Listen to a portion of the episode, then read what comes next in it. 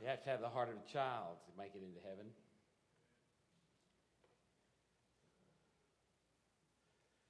I wonder how often you spend significant quality time trying to imagine what heaven is going to be like.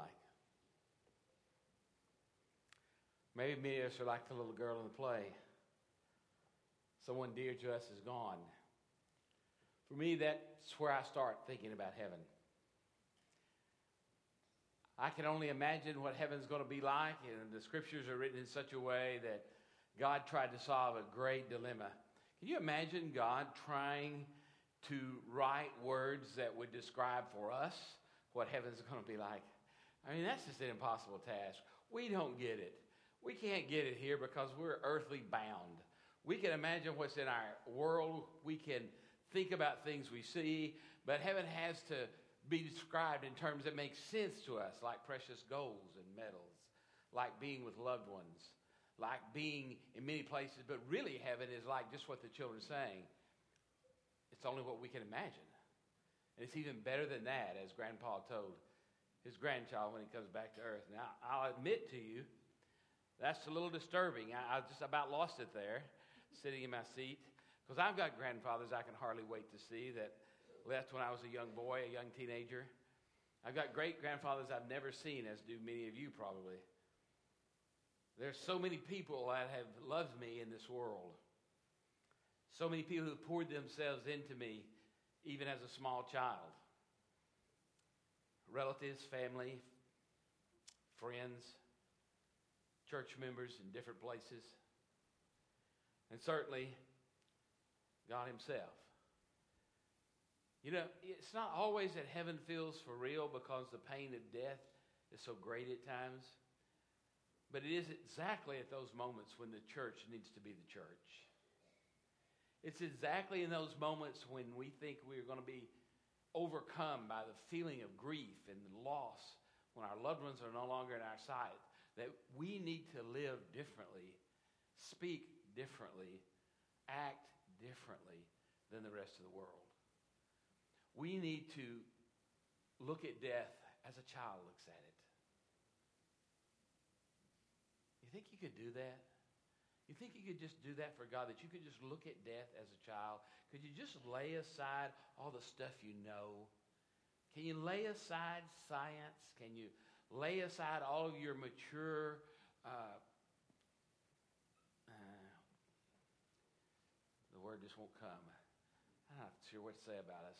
We humans, we just get older and we give up our childish ways in a bad way sometimes too. We give up the joy in life. We give up the power of love because we don't think about it enough. We get so busy living our lives that the least little thing that disturbs us the, on this earth becomes something that we fear. That's the reason Jesus said in the 14th chapter, as he began to unravel for the disciples exactly what was going to happen, he started with those words Do not be afraid. Do not be afraid. Why did he say that? Because we are such fraidy cats. we are. Let's just admit it. We're afraid. We're afraid our children will be taken from us when they're very small. We're afraid our teenagers are going to act like teenagers or be with somebody who's acting like a teenager and they're not going to come home one night. Because we know all those things happen. And we forget that heaven is for real. I have a grandchild that I've never, never, I have a grandchild that I've never seen. Because before she was fully developed, she went home to be with the Lord. But I will see her or him. And sometimes we let go of that because we live in the world we live in because we're so bad, we're afraid we're going to sound silly. We're afraid somebody's going to look at us who's not a believer and think, boy, you are really a sucker, aren't you? You really need to hold on to that heaven is real thing. Yes, we do. We really need to hold on to that because guess what? That's where most of our life is going to be lived, not here. We're here just a short time, Just a short time. Do not be afraid. Yes, you're going to lose people you love. There's so many people in heaven. It's going to take me I don't know how long a day is in heaven. I don't guess anybody really knows that either. So many things we don't know. I don't know how long heaven is going to be, but I, I, the waters of baptism were shared to me in so many ways in so many different times as people poured out their faith into me. And much of the time, I wasn't really listening. Much of the time, I wasn't really paying attention. Much of the time, I was busy. God, we're so busy. Sorry, Lord. We're so busy. We are so busy that we stink. Bunch of smelly Christians. You know, we just stink because we miss stuff. There are many wonderful things that happen on, on, this earth. And sometimes we've been praying for them, but sometimes we've been praying for them as if they won't happen. Even though we're yearning for them to happen, we're praying for them against all hope. This weekend, Saturday, I spent a weekend amongst new family members with uh, old family members, as old as a 32 year old can be, anyway, as the oldest. He was getting married. He's getting legally married, he said. Not the real marriage. The real marriage is coming in June 21st. I said, Well, buddy, we just signed the papers. This is pretty real now. You know, you're married. If you try to run off now, it's too late. He was there with his two brothers, and they have had struggles during their lifetime.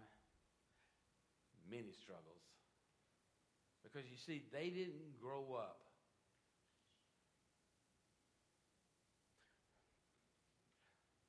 They didn't get the opportunity to grow up and know that families are real too, that love is real. They grew up confused about all of that, and it has impacted them every day of their lives.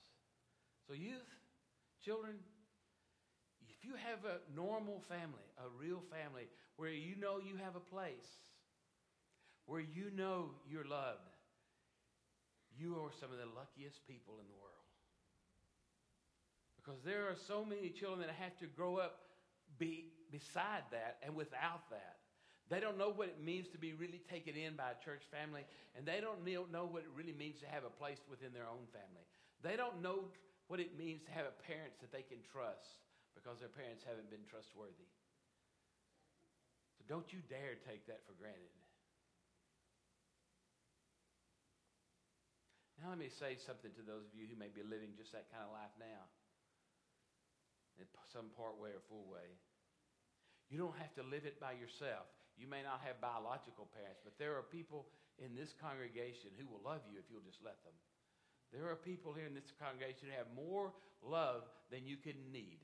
They have more love than they can give to their family because they are people of love who just expand the idea of love.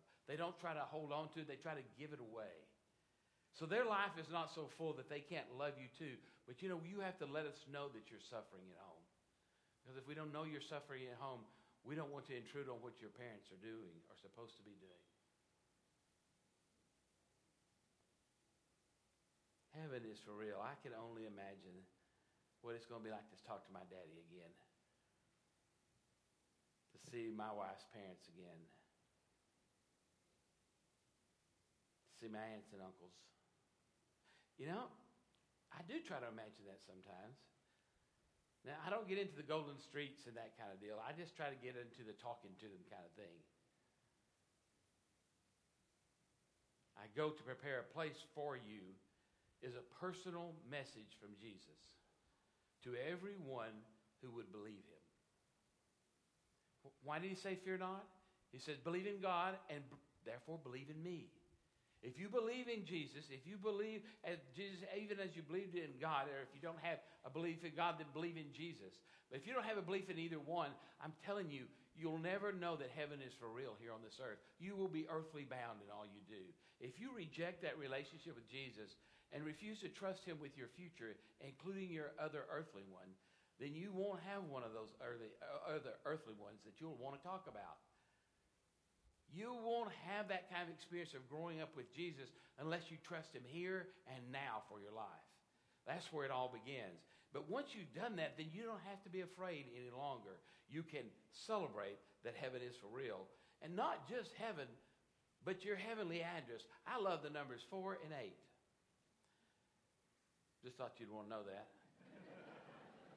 so I'm pretty sure my address in heaven will be some combination of four and eight. Now, I don't know how many, you know, dwelling places in heaven, there's a lot of them. In fact, Jesus said, My Father has countless dwelling places. It doesn't matter how many people believe, there'll be a house and an address for him. My address, personal address, he's prepared for me, and I guess that means Sally. I, I guess she'll still be there when I get there, or she'll, uh, I'll meet her when she gets there. Probably is the way it works out, right, guys? But at any rate, it's going to be some address in heaven on some name of street.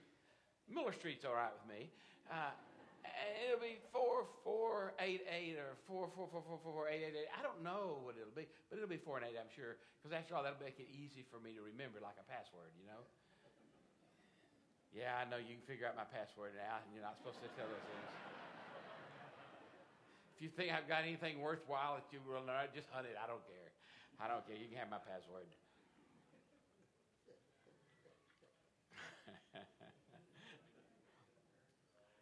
Yeah. It'll be such a short search, they just won't know what to do once they found what little there is to find. Heaven is for real because Jesus said he's going to prepare a place for me. And I'm holding him to that. He said, I'm going to come again and take you to where I am. Heaven, whatever heaven is like that we're imagining, it is for sure that you're there with Jesus. It's for sure that you're there in the heavenly realms that we can't even describe, where God the Creator resides Father, Son, and Holy Spirit. It's for sure that it's personally prepared for you. You know, I like that part because I don't want just any heaven. I mean, I want heaven for Doug. I mean, my wife is now doing something. I don't know who got her started on this, but you're not my friend. She's reading a book about, what is it called?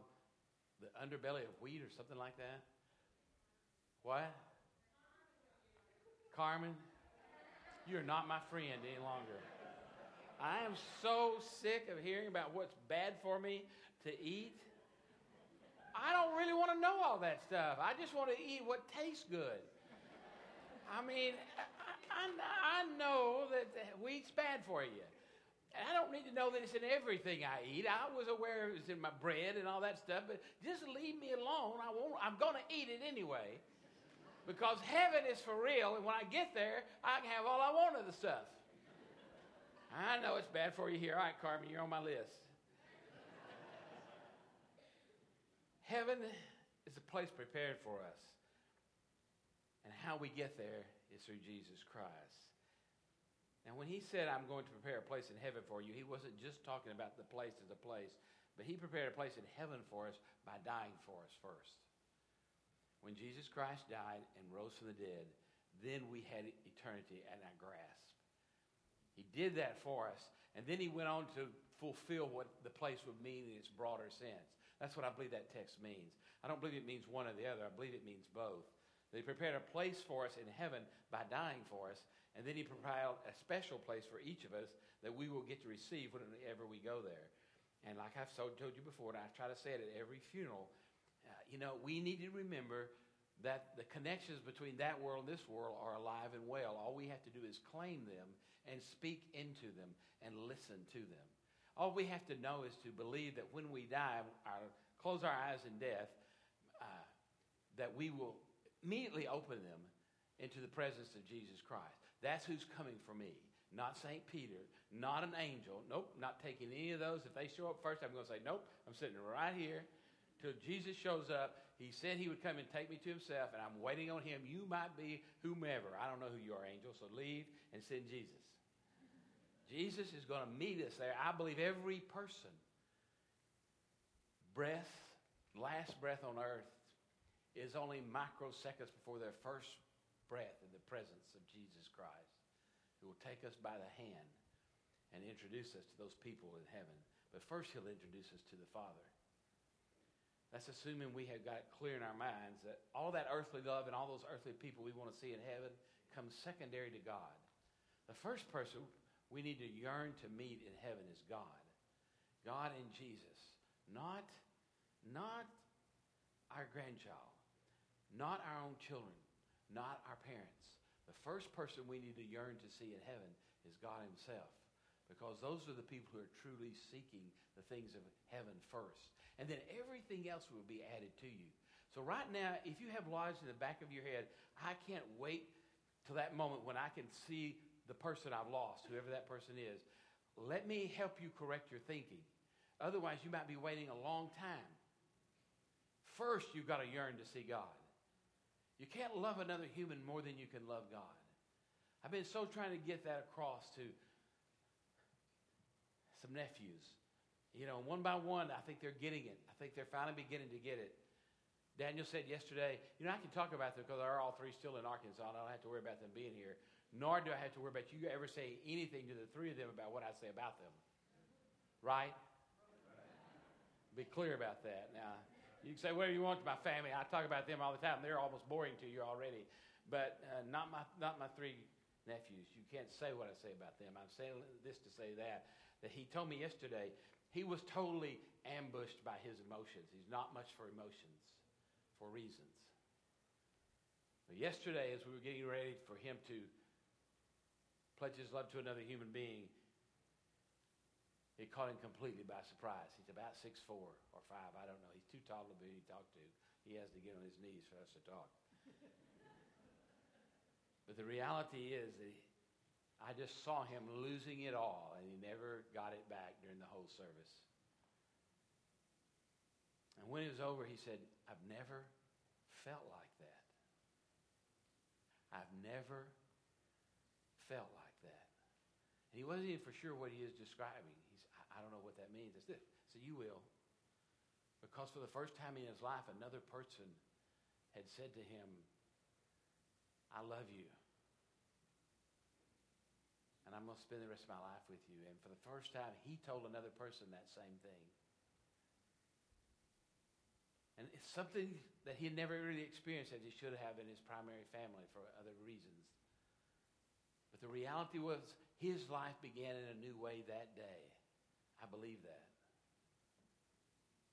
And I believe that God is listening to our prayers that go on and on and on, much more than we realize, especially in those moments when we're like children. So that's all I really wanted to say. In fact, that's more than I really planned to say. Um, I just have a question for you. And it's simply this Are you child enough to imagine heaven? Or have you gotten so big, so smart? Oops, can't do that. Have you gotten so big or so smart that you don't think about heaven much?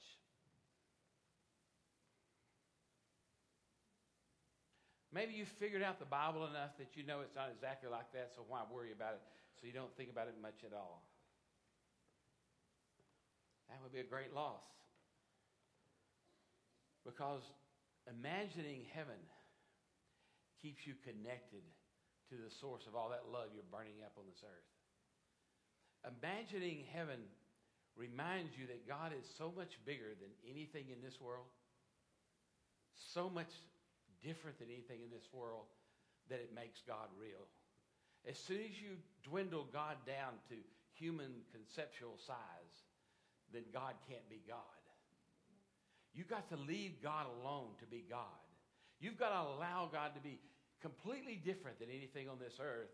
And every little thing you get that's good, you've got to magnify it times a number you can't even write because that's God. And that God says, try to imagine me I dare you. Actually, that's not in the scripture, but I'm daring you. Because if you're blundering around in life and you're not getting much joy out of it, you need to imagine heaven more. You need to get beyond this earthly stuff. It's only going to last for a little while. If you're miserable, don't worry about it. It's only going to last a while. You're going to die. I promise. Soon. Sooner than you think. If you're under 45 or 50, if you're under 60, probably sooner than you think. You know? I've come to the realization I'm, I'm just not going to be here all that much longer. Another 60 years or so, I'll probably be done. That's not long. The first 60 have gone by fast. The last 20, amazingly swift. But there's so many people that don't even try to imagine heaven. They need you to ask them.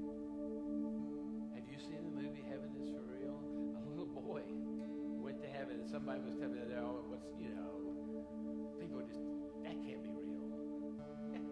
They're missing the whole point. They're afraid it was a setup job. So we live in a setup world, big deal.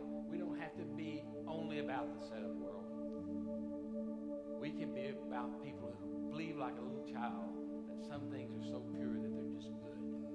I don't know what that little boy see, saw. Laugh sometimes and cry other times. But you know what? I believe that little boy's trip was for real.